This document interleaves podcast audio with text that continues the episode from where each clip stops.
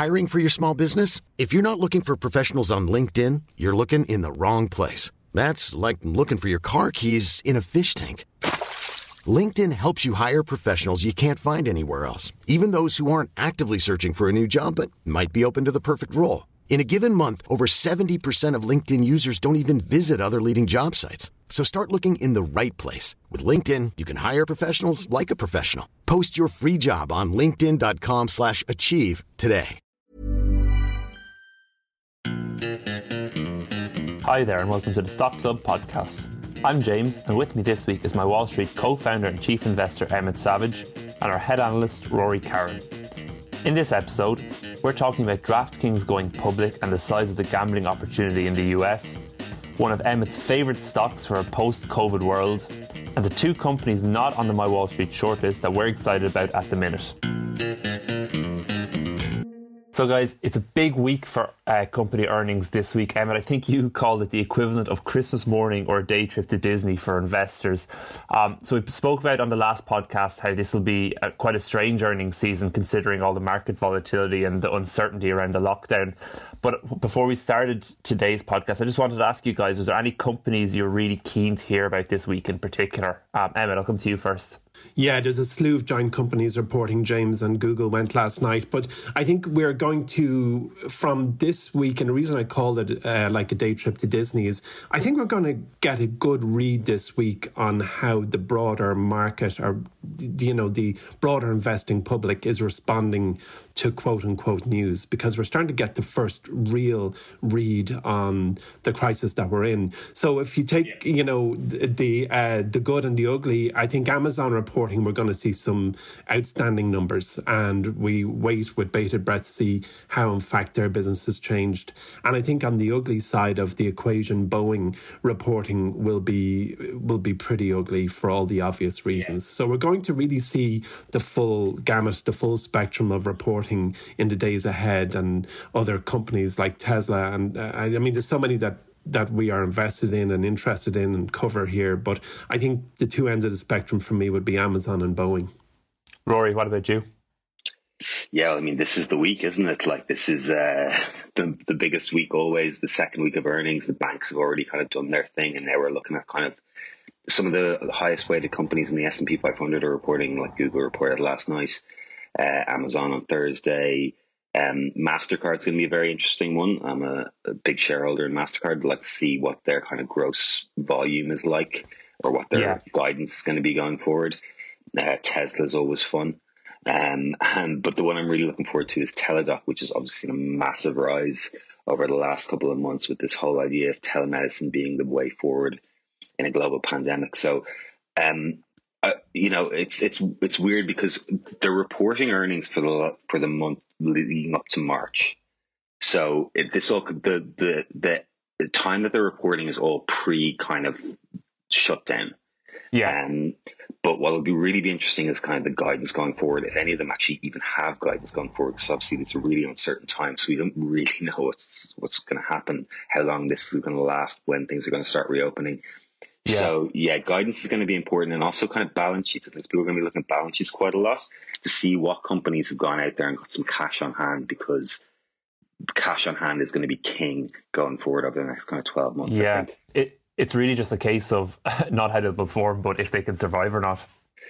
Totally. And, you know, the big fear is that there's going to be some sort of credit crunch and companies aren't going to have enough money to operate. So the companies that have gone out, I saw Slack went and took out a big amount of debt just a couple of weeks ago. That was a good move to make sure they have cash on hand just to make, because, I mean, it's interest rates are at historic lows right now. So it's, yeah. it's I mean it's not free money. We don't like to use that term, but it's it's money that they can get for cheap to ensure they survive over the next kind of twelve months.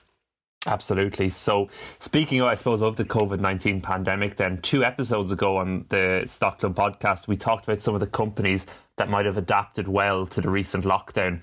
Um, in particular, we kind of talked about those food delivery companies like Uber Eats, DoorDash, and Grubhub, um, and how, you know, the fact that people are staying in their homes and maybe not being able to go out to restaurants and stuff, that that might benefit these companies. But I suppose over the last few weeks, Rory, it's looking like that actually might not really be the case. Yeah, I think it was was even just in the last podcast that I said we don't like to use the term no brainer. Yeah, um, I, I was the that was the stock of the month podcast. I think. Yeah. Uh, okay. Yeah, it was the stock of the month podcast. Like, there's sometimes sometimes when you like look at a company, you think, right, this is obviously going to do well based on the current circumstances, and food delivery businesses you would think would be doing very well in this pandemic because people are stuck at home. But actually, what's happening is the opposite. They're actually doing quite poorly. Um, companies like Uber Eats, Just Eat, which is over here in, in Europe, but not in the US, I don't think, and Deliveroo are actually seeing a big fall in their numbers because, first of all, the biggest companies that they usually deliver from are the likes of McDonald's, uh, KFC, Burger King. They've all shut shop, so they're actually not doing deliveries right now. Um, and then the other thing is that people are actually eating at home a lot more. They have a lot more time at home, so they're cooking a lot more. Baking um, bread. Yeah, there's an awful lot of baking bread. There's an awful lot of sourdough images popping up on my Instagram account. Um, I saw one good one, which was uh, someone holding a sourdough loaf and saying, "This came out really well." because I bought it from a shop like a normal person in response to everyone else kind of baking their own bread. But yeah, we've talked about food delivery companies before, and like I think you know, I don't like them at all. They're I think they're a really bad business to be in. They thrive when others suffer, really, in terms mm. of the drivers that are paid to deliver their food. The restaurants hate them as well. They cut totally cut into their margins. And this is one of the those weird kind of social experiments where we saw like if you know if the dream happened and everyone had to stay at home, would these companies you know it, this was really what they were talking about all this time that th- this was going to happen and people were always going to be ordering from their favorite restaurants, and it turns out they're just not. Um, yeah. So yeah, that's a really interesting kind of one of those companies that you just expected would do well in this scenario, but yeah. we're seeing numbers like businesses falling anywhere from two to twenty three percent across wow. Europe. Uh, that's based on kind of a uh, app track tracker um, that monitors app use across Europe. And so, yeah, I mean, it's just another example of why maybe those companies like DoorDash, Grubhub, Postmates, I just think they're very poor investments. The only kind of one that I would kind of consider would be something like Uber Eats or Uber in general, because at least that's kind of part of a bigger network rather than just being a food delivery app. Yeah, so it is the kind of thought that, you know, if they can't perform now when people are literally stuck indoors and can't go anywhere else, there, there never will really be a, a business environment where they'll prosper. I mean, there's definitely a kind of if not now, when vibe yeah. about them. You know, like if this is the big kind of long play with DoorDash and Grubhub and stuff like that was that in the future, everyone will order from home all the time. You know, yeah. if you believe in that vision of the world, then they're good investments. But we're actually, you know, we've been rushed into the situation where that's actually a possibility and it's not happening. Yeah. Um, and also, I mean, I don't know about you guys, but some food just doesn't do well in delivery. Yeah. I've always said burgers never travel well. And I have no, no no data to back that up, but burgers just don't travel well. My my girlfriend is adamant that if it's not like your typical delivery, like a Chinese or a pizza or an Indian, it's going to be rubbish.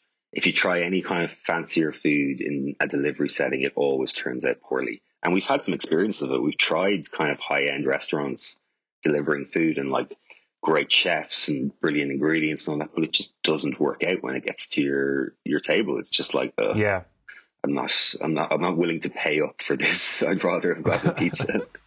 exactly.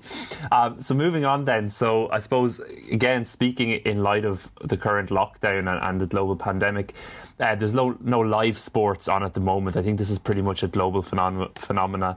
Both leagues and and um, uh, sports schedules have been cancelled. But strangely enough, the fantasy sports betting company DraftKings actually went public last Friday, with shares in the company jumping some 10% on the day. Um, DraftKings going public was interesting for a few reasons, not least the fact that they went public through a reverse merger. This means that it merged with an already listed company, in this case, a company called Diamond Eagle Acquisition, and became listed without the need for a traditional IPO. Uh, and I'm just going to come to you really quickly here first. Um, the I suppose the last big company that went public through a reverse merger was um, Virgin Galactic, um, and do you think that maybe taking this route um, through a reverse merger kind of protects these companies from market volatility a little bit more than a traditional IPO route? There's a lot of benefits in a reverse merger. I guess it's one of the three routes to market. The most obvious one is an IPO, and you go yeah. through the entire process of getting your business IPO ready and surround yourself with the right advisors and structures, and off you go and do it alone. And you build what's known as build a book of potential investors. So on day one, you have um, interest and investors in your in your business. Um, the second method of going public uh, is a direct listing, where you don't IPO per se, but let's just simplify it by saying you fill in all the paperwork yourself. And the third is a reverse merger, as you as you mentioned there, James, and Social Capital Hedosophia uh, was the name, if you like, of Virgin Galactic or the, the reverse merging partner of Virgin Galactic when uh, when they uh, brought it to market there a couple of months ago. Um, mm the advantages of a reverse merger, uh, I, I, as I was just saying to someone yesterday, is, is, there's no drama. You're kind of you're getting to market quickly. You're getting to market in a far more cost effective way. Um, it's almost done and dusted before you've even noticed it's happening uh, as an investor. So there are definite benefits to the founders or the management team of the business that's about to go onto the market because it's going to save the senior team months of their time, effort, and thinking in in going that route. Yeah. And so then, kind of digging into DraftKings a bit more, they're, they're a very interesting company. And I suppose the rise of companies like this is tied to the opening of gambling laws in the US over the past few years. So, just for anyone who's who's not up to date with US gambling laws, gambling is currently legal on a federal level in the US, but then it's highly restricted in terms of interstate and online betting and things like that. Uh, in particular, sports betting remains one of the most restricted types of gambling across most of US states and territories. Um, Rory, we've spoken before about kind of the, the rising tide, I suppose, of gambling in the US. What kind of opportunity do you think there is for a company like DraftKings?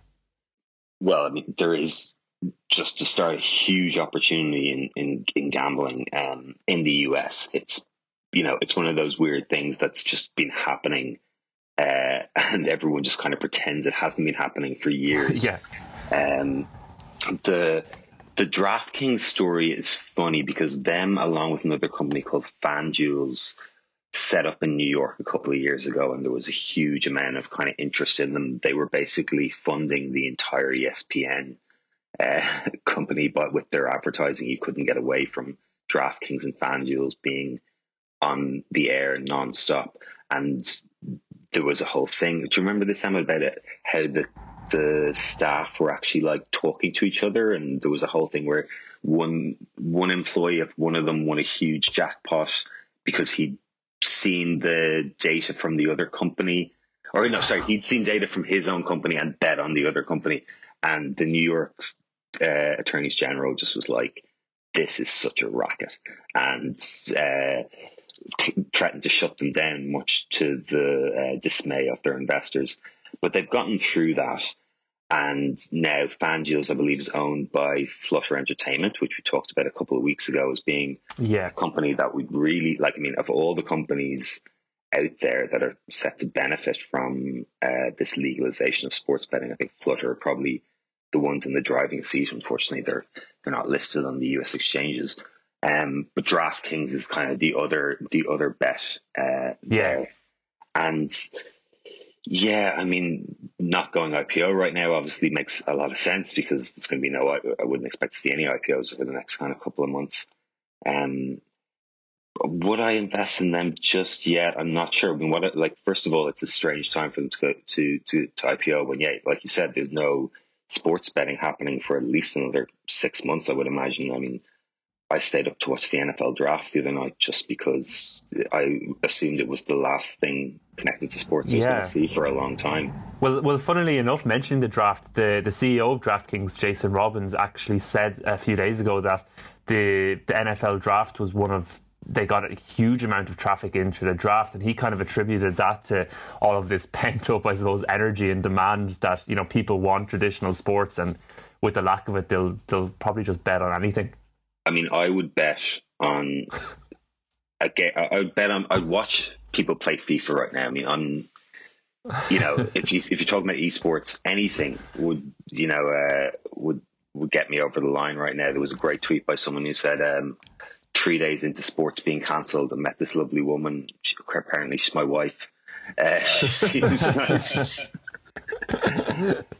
uh, well, well, sorry, yeah, that might be a nice segue into talking about esports. So, you know, obviously all live sporting events are cancelled at the moment, but esports we've been talking about it for a few years with companies like Take Two Interactive and um, Activision Blizzard, and it's it's really a, a rising industry um, across the world.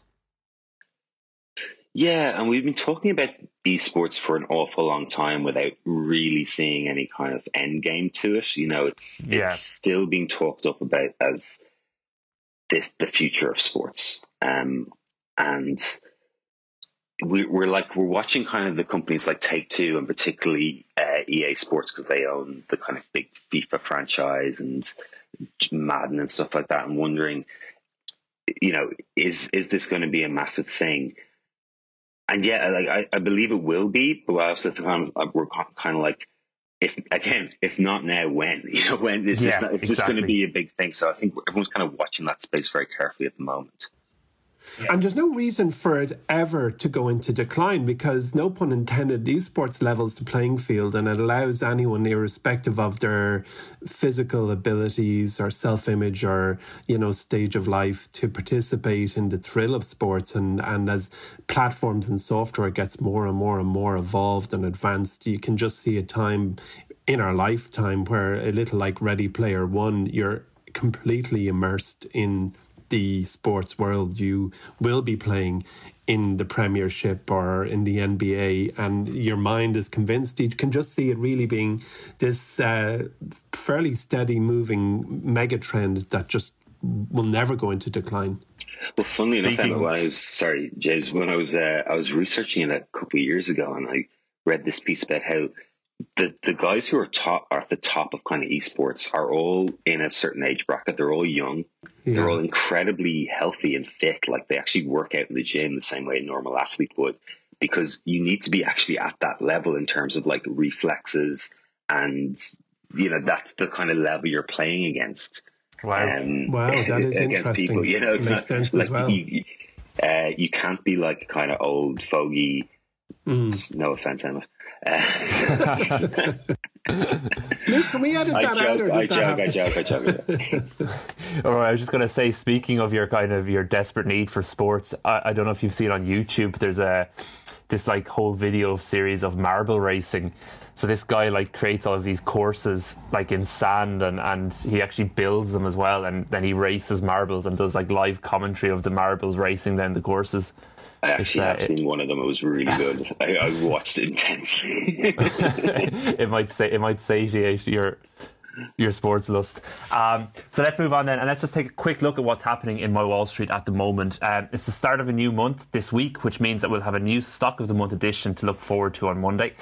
Rory, you've actually already told us what this um, this month's edition is going to be. I think it's probably fair to say it's one of the most influential companies of the 21st century. Absolutely and that's all I'm giving away. Short and sweet. Um, don't, don't forget that you can still find April's stock of the month pick in my Wall Street at the moment, and it's currently up about 40% since we picked it. So, again, Rory, uh, we, we don't look at the short term returns, but it's, it's nice when we get them too. Uh, don't forget that we also have a new stock edition in recently, which was is a great play for the post COVID future. And speaking of a post COVID future, Emmett, you recently wrote a daily insight that's in my Wall Street at the moment too, picking some of the companies you think will thrive in a post COVID world. One of those companies was Atlassian, and I think you're going to speak about them as the company we never talk about right now. I am indeed, James. So Atlassian is a favourite of mine, as as regular listeners will know. Uh, and just running through the quick, fast facts on Atlassian before we go a little deeper into conversation. Atlassian's ticker is Team. Its market cap is circa thirty-seven billion dollars um, uh, which is a nice kind of safe space, if you like. It's a, it's it's strong, but it has lots of room to grow. The business has more cash than debt. Uh, which we like because, as we know, businesses, countries, and people, you know, with more cash than debt are in a good position. And insider ownership is around 1%, which uh, we like to see uh, good insider ownership, which is like founders, uh, senior managers, and broader uh, team within a business that their rewards are aligned with our interests. So currently, 1% of team or Atlassian is, is owned by uh, people who work for the business. And uh, while it's not the highest level ever, it's still a significant level. 1% of 37 billion is still a lot of money in shares a lot assigned to people. So um, Atlassian went public in, in 2015. And if you look at its stock price graph, it's been that shape that you wish for. When you buy in 2015, it's just grown and grown. It, it was sitting at around 27 bucks when it floated. And today it's some around around 150 bucks per share. So that's um, the the unit the unit the numbers, if you like, of Atlassian. So the business is best known today for a handful of business uh, collaborative and productivity tools such as Jira, Confluence. Yeah. Bitbucket and my personal favorite collaborative tool, which is Trello, and a business that I've used for very many years, long before Atlassian ever bought the, the, the product and integrated but what I'd like to do is take a moment to walk through the Atlassian timeline, which I think paints a really great big picture view of the business, its culture, its opportunity, um, and why I'm particularly fond of the investment and of the business right now. So, back in 2002, uh, in Sydney, Australia, Michael Cannon Brooks and Scott Farquhar founded Atlassian uh, they, they were a pair of friends studying in the University of New South Wales in Sydney, and I saw an opportunity, and and the name itself is a derivation from Atlas, the the Greek uh, mythological character who is known for holding up uh, the world or planet Earth. Yeah. You've often seen so Atlassian is a play on that word. So um, the the business truly has a, a really, really interesting backstory, and and I think one that each chapter of that story reinvigorates your faith that it is a, as good a business or a better business today than it ever has been. So, um, the first thing I'll say before I walk through that history is that Atlassian does not have a traditional sales team. Um, it relies on its own website to sell and a few partner channels. So, what this business model is better known as is land and expand, and um, and it's it's something we've all experienced in our day to day life, the network effect. So, if you think of the messaging app that you use to communicate with your best friends and your family, let's call it WhatsApp, for example, the effort to move your friends and family to a substitute messaging app like Telegram, for example, is not really worth the effort. So, like, while there might be better messaging apps out there, the the utility that WhatsApp or whatever it is that you use is sufficient, and all the people you know and care for are using it. So it is the app that you use to communicate with your people. And and um, I could make a pitch now to say there's a better messaging app, but you, you know you'll use what you've got, and that it's it's the networking effect that Rory spoke about last week in terms of um, the peer to peer payments. It's just you know once one embeds himself in a group or uh, even a country, that it's very very hard for people to move away en masse. It's entirely that. I mean, we we uh, three, we four, uh, Luke as well. We've spoken to our tech colleagues about the different products that Atlassian has produced, and um, Jira, Confluence, Bitbucket play a role in my Wall Street as they do in in I think it's eighty five percent of the Fortune five hundred companies. I'd have to double check that number, but they they um, they have pro- each one of those products, whether it's Trello, Bitbucket, or whatever Jira, they have substitutes for sure, but there are there is no business that has that complete end to end suite of products. So when you, in fact, start to use one of their products, the probability of you moving on to one of their partner products is high.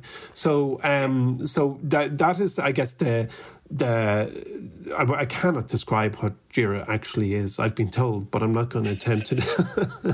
our Confluence, our Bitbucket, but I can tell you all about Trello. So back in 2002 Mike and Scott, the founders of, of Atlassian, took out 10 grand uh, credit card debt to launch uh, Jira 1.0. And this was the birth of Atlassian. And, and about a year later, in 2003, they launched uh, Confluence.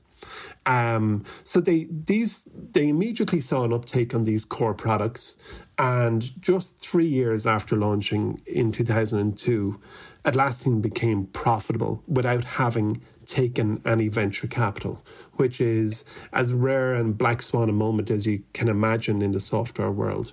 Um, so the year in 2005, apart from becoming profitable, it was also the year they got their 1,000th customer. So from the word go, product market fit was really high. They they landed an idea for products that were needed and the business grew uh, in every respect. All the metrics you'd look for in a business grew rapidly. Um, and just a few years later, and this is part of the story that I particularly feel a high level of warmth towards, and is one that I want to do at my Wall Street in due course, and very shortly, I hope, is that in, in 2006, uh, Atlassian pledged to donate 1% of their equity, their profit, and their employee time to support non-profit organizations and in doing so created the Atlassian Foundation which to this day has had an incredible impact on the world around us. They they have given away 17 million US dollars worth of equity in donations to education focused on charities. They've given away 37,000 hours of their employees' time for volunteering in local communities. And they have licensed 61,000 licenses of their uh, product licenses to charities. So for me, I love that. I just, that that you know the goosebumps effect where you know business isn't just fumbling in the greasy till that they want to do good in their community. And that for me that's beyond the green traffic light. I just love that. So that was in 2006 they launched the the uh, atlassian foundation which runs to this day and does good to this day. Then two years later in 08 they started to do something that I that was very much part of their DNA at the time, and, and it's still there, which was acquisition. So they acquired um, a range of products, businesses that um, to, today I'm not so sure if they're relevant anymore. Bamboo, Fisheye, Crucible, Clover, Crowd. They basically want, went on an acquisition mode, which for those who've watched acquisitions um, is a risky enough strategy. You know, widening your reach through acquisition is notoriously difficult and anyone who's done an MBA you know has done case studies on how acquisition is a, is a risky and difficult way to to grow your business. Um, so in 08, they went on that acquisition spree. Two years later, in 2010, um, they launched Bitbucket, which I know is still out there. Um, and then 2012, Atlassian celebrated its 10th anniversary and so happened to hit $100 million of revenue without a sales team. Now that's pretty impressive to think that you got to 100 million bucks of cash falling into your registers and you don't have someone in sales. That's again another one of those um, intake of breath moments. You're like, wow, that's great.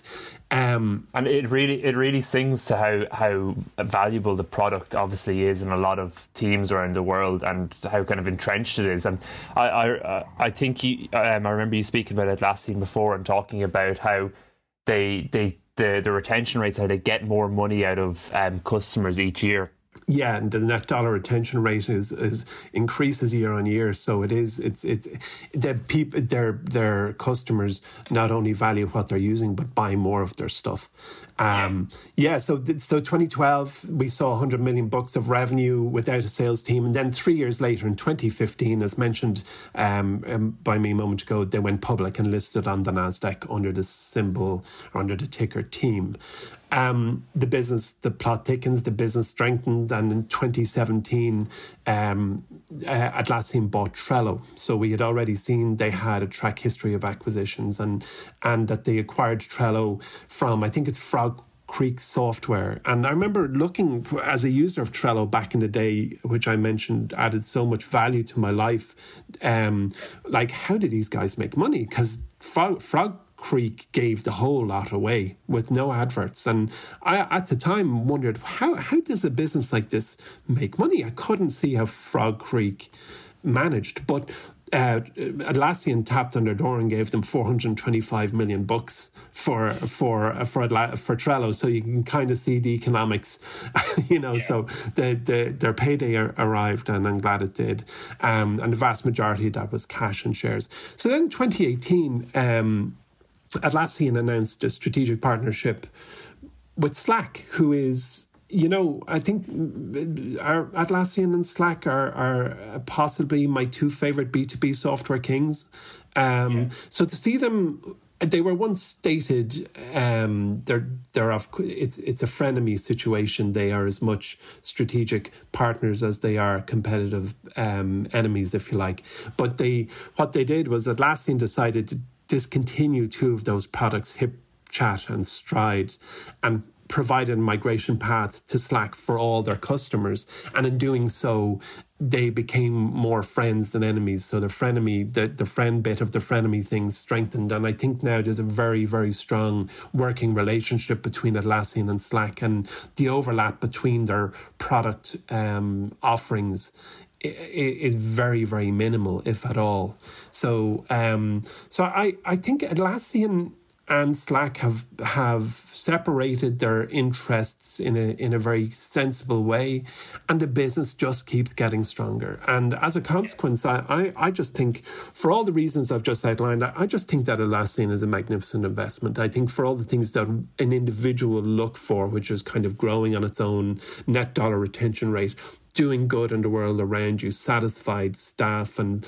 uh, retain, you know, insider ownership and and two founders who whose names are not household names just yet. I just think it's a, a magnificent business and and while we might not talk about it around here very often, it is definitely admired by me on a very regular basis. Yeah, it's a great company. I'm I'm actually a, an investor in it, and it's it's up just over 140 percent since we picked it two years ago. So it's been a good pick so far. And as I mentioned before, one you've kind of picked as as one that might stand out as the world moves more remotely um, in the future.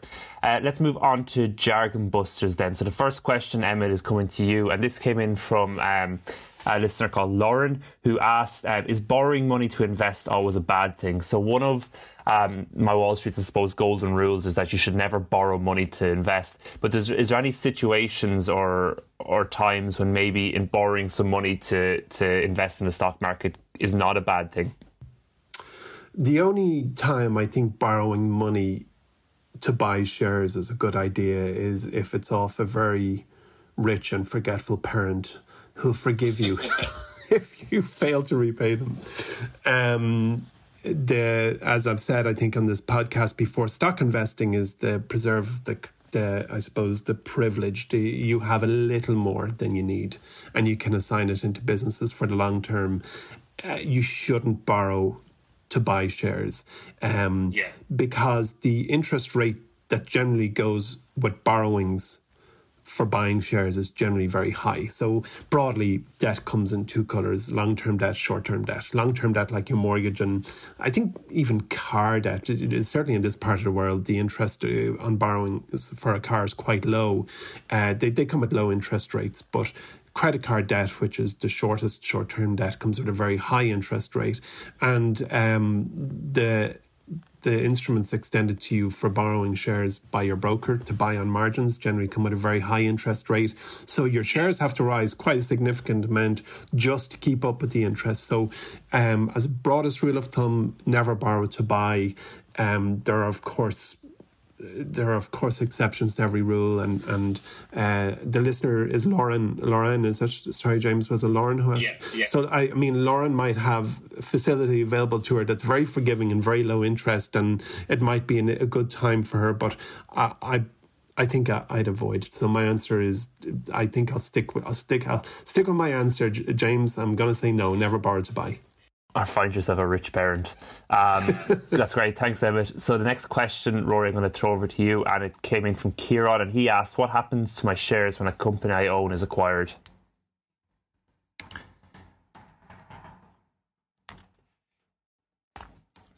Depends on what the acquisition is. In the vast majority of cases, when a company is acquired, uh, essentially they're taken off the public market, so they are no longer a public company; they are now a private company. Um, yeah.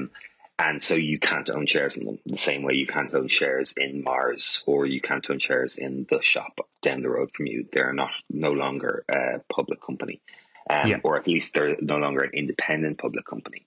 Um, so in the vast majority of cases, what's going to happen is an all tra- cash transaction, at which point you will be given cash for your shares. So there will be a, a tender offer of, let's say, $20 a share and if the board accepts that and the shareholders vote on it, at some point in the future, you will be given $20 for each share and you will no longer own that company. It'll just happen. Your broker will do it.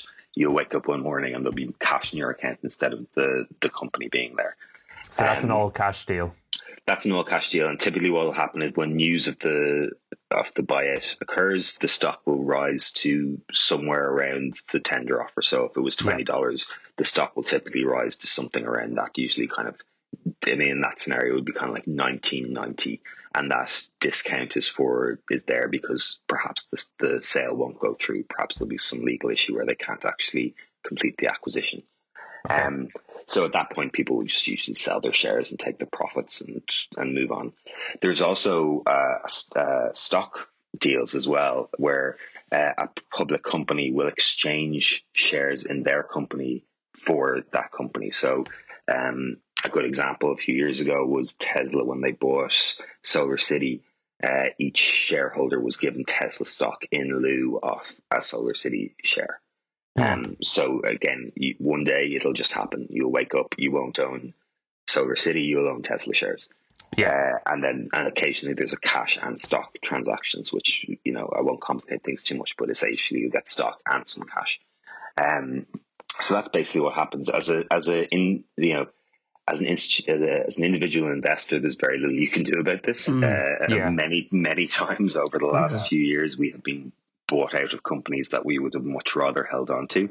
Mm, um, yeah. Mindbody springs to mind. Mm. Mazor Robotics springs to mind. Yeah, uh, there must have been more, Emmett. Uh, Buffalo Wild we, Wings and um, yeah, where we were just like, God, I wish you know that company would have done so much better. Yeah, um, if Even it just remained recently. independent. Uh, yeah, uh, so you Fitbit, know, for, I'm pretty sure Fitbit uh, in times like this. Anyway, sorry, uh, that's interrupting your point, but yeah, there's so many of them. Yeah, you know, you think because uh, usually on the day you'll see a kind of what's the, the typical premium is about twenty to thirty percent uh, mm. above what the share price is. So you'll you'll check your portfolio one day and see your stocks at thirty percent. There'll be this, yeah, great, brilliant, made some money, uh, and then kind of as you kind of think on it, you'll be like, I really wish I'd been able to hold on to that stock for longer yeah. because you know if the, the acquiring company typically sees something in that business which is worth the premium price and as shareholders, we're always kind of hoping to hold on to smaller businesses and and see them grow over the long term rather than getting that kind of quick 30% bump.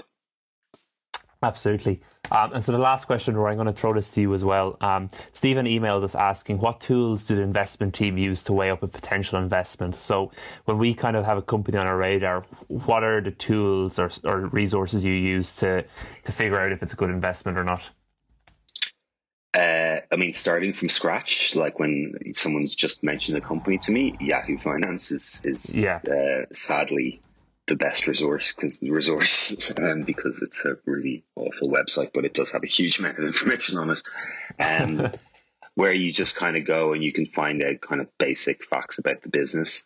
Uh, that'll kind of, there's then there's kind of like a checklist of things that you look for, and you know we talk about all the, characteristics we look for in a good long term investment uh, regularly, so I won't dive too much into those. Um, then you know once once you've kind of once your interest is piqued and you're starting to say okay this could be a good investment, then you go onto the investor relations website of that business. Uh, yeah. Every public company has an investor relations uh, site, so you just type in the name of the company followed by investor relations on Google, and you'll be brought there. That's where you will find every piece of information that the company has made public uh, for the um, duration of history. So all the way yeah. back to when it was first IPO'd. You can find all their financial reports there. You can find all their press releases. You can find, uh, yeah, you can listen into their earnings calls. Um, yeah. And so, I mean, that's that is the bare bones of what we use uh, in terms of like you can find a huge amount of information just through that. Uh, if you're, you know, if you've gone through all that and you're still looking for more information, there's plenty of websites that you can use to kind of find out, you know, what's going on with a business. Uh, I found Glassdoor really, really insightful, which is a website where the employees kind of rank the CEO and say yeah. how they feel about working there. Happy employees are usually a very good sign of a of a business that's succeeding and a, and a place and a, and a, good company culture where um, talent is they're able to acquire talent and keep it. Um, and talent acquisition is a you know a big part of running a successful business. So, yeah, that's just, I mean, that's one example of uh, a site that we use quite frequently. Yeah, I need to add, Emmett. No. Everything he just said times two. Yeah. I mean, like if you, you'll you'll find like if you reach out even to your network, you'll find you can usually find like people who interact with the business or people who work with business as well. And yeah, that's that's always a good thing, you know. Um, talking to people who who work there, talking to clients or talking to uh, customers of the business, big customers of the business, you get a good sense of whether they believe the company's mm. operating well and people are happy working there and they're on the up. Just I, I would say one, we one thing I might add, James, sorry, is is that you can one thing that I'm certain Rory does and that we all do is when someone even mentions a business to you, like once you don't know it quite well already. We as a practice go and find out.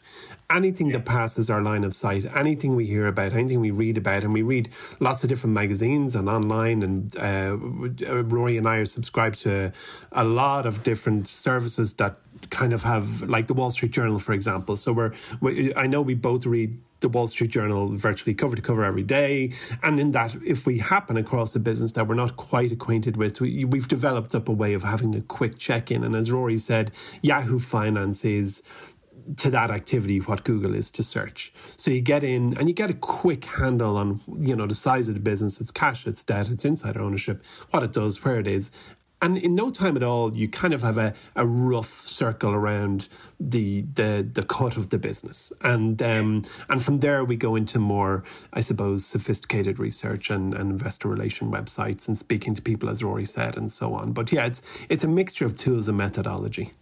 Absolutely. Um, so let's move on to the elevator pitch then, because we're, we're running out of time today. So for this week's one, it's a pretty simple one. So I asked you guys to pick a stock that's on your radar at the moment that's not in the My Wall Street shortlist. So, is there any stocks that you're kind of looking at the moment that maybe are potential new additions to the My Wall Street shortlist, or or just that are piquing your interest at the moment? Um, Rory, I'll come to you first. Yeah, I mean, good follow up to the previous question because this was actually suggested by a long term user uh, called Jeff. Hi, Jeff, um, who emailed us about a company called Sea Limited, okay. um, uh, which is uh, e-commerce gaming and payments company serving Southeast Asia. Uh, you could kind of call it a kind of mix between Amazon, Mercado Libre, and maybe DraftKings that we were talking about earlier. okay, that's a um, wide scope. Yeah, I mean, I, I, I traveled Southeast Asia last year, as, as listeners might know, and I love the love the place. And um, yeah, they've got kind of three big businesses operating at the moment. One's called Shopee, which is essentially like their Amazon. They've got something called Sea Money, which is a payments platform. And then they've got a gaming business called Garena. Um, kind of kooky company. They're they're big. They're a twenty four billion dollar company. Uh, the founder renamed himself Forrest Li after Forrest Gump because he identified with that character's quiet and humble nature. Wow. uh, he's uh, he's he did an MBA in, in Stanford. He's kind of this kind of kooky character. He's like to the point where I would like you know, I'm not ready to invest in it yet, but it's definitely piqued my interest because I think it's an area of massive opportunity. And I think uh, he's kind of following the kind of Mercado Libre route of, you know, going in, copying the guys who've done it before with his own kind of local knowledge attached. So, yeah. and uh, it's, I mean, I wish, I wish I had heard of it before because it's mm. been an incredible, it's, I think it's up like fivefold in the last two years. So, um, yeah, one I'm keeping a close eye on how could that story not pique your interest in the I know, company? That, I mean, like that. That was the thing, you know. When I as soon as I saw that Forrest Gump thing, I was like, okay, I'm definitely, definitely interested in this business. yeah. And just just to clarify, that's C S E A Group, not the not the letter C. Uh, oh like yeah. C Trip. Yeah. Um, Emmett, what company are you looking at the moment? Well, I really like what little I know about the software maker Schrodinger. Um, so Schrodinger listed not too long ago. It's it's a company that uses physics based software to help researchers discover uh, the quality novel molecules for drug development. So, in the world that we're in, more so than ever, we all understand the need for developing new drugs quickly. And despite being founded uh, in 1990, actually, they only listed recently, so there isn't enough info on Schrodinger yet for me to be excited. But what yeah. kind of caught my eye was Citron Research called them the, the drug development equivalent of Tesla. Um, so you're either going to like it or hate it. And yeah. it's a business with 400 employees, mostly in New York City uh, and some around the world. But their their IR investor relation website is lacking at the moment. It's a business I was primed and ready to get excited about, looking at the how they expedite the discovery of mole- molecules and and license that out is something I think is the world is going to need more of. But uh, yeah. I'd love to see faster growth than they've had so far. And I know that there are IR people who I tried to speak with were very helpful and respectful, but couldn't give me any more than was on the website, which was tantamount to nearly nothing. And there was reasons for that, but um, it's a business I'm waiting to get more info on. And I think that if it could just be one of these um, emerging heroes of the next generation, considering we've all just learned what we've learned from coronavirus. Isn't Bill Gates one of the yes, correct? Yeah, Bill and Melinda Gates Foundation, early investor in the business. Rory Wright, which is another green tick against it. You realise now. I think they probably sowed their capital seeds wide into anything in this area, but I think that the Bill and Melinda Gates are actually is still on their warm uh, list of businesses that they really believe play a relevant part in the future. Cool. So that's Schrodinger. And that's about it from this week's Stock Club. Don't forget about all the great new stuff in my Wall Street at the moment. If there's anything you want us to discuss or explain on the next episode of, of Stock Club, please make sure to get in touch. You can find us on Twitter, that's at my Wall Street HQ, or shoot us an email at pod at mywallstreet.com. That's P O D at mywallstreet.com. Don't forget to subscribe to Stock Club if you like it, and if you're really enjoying it, please leave us a review on whatever podcasting platform you listen to us on. From all of us here today, we'll talk to you in two weeks.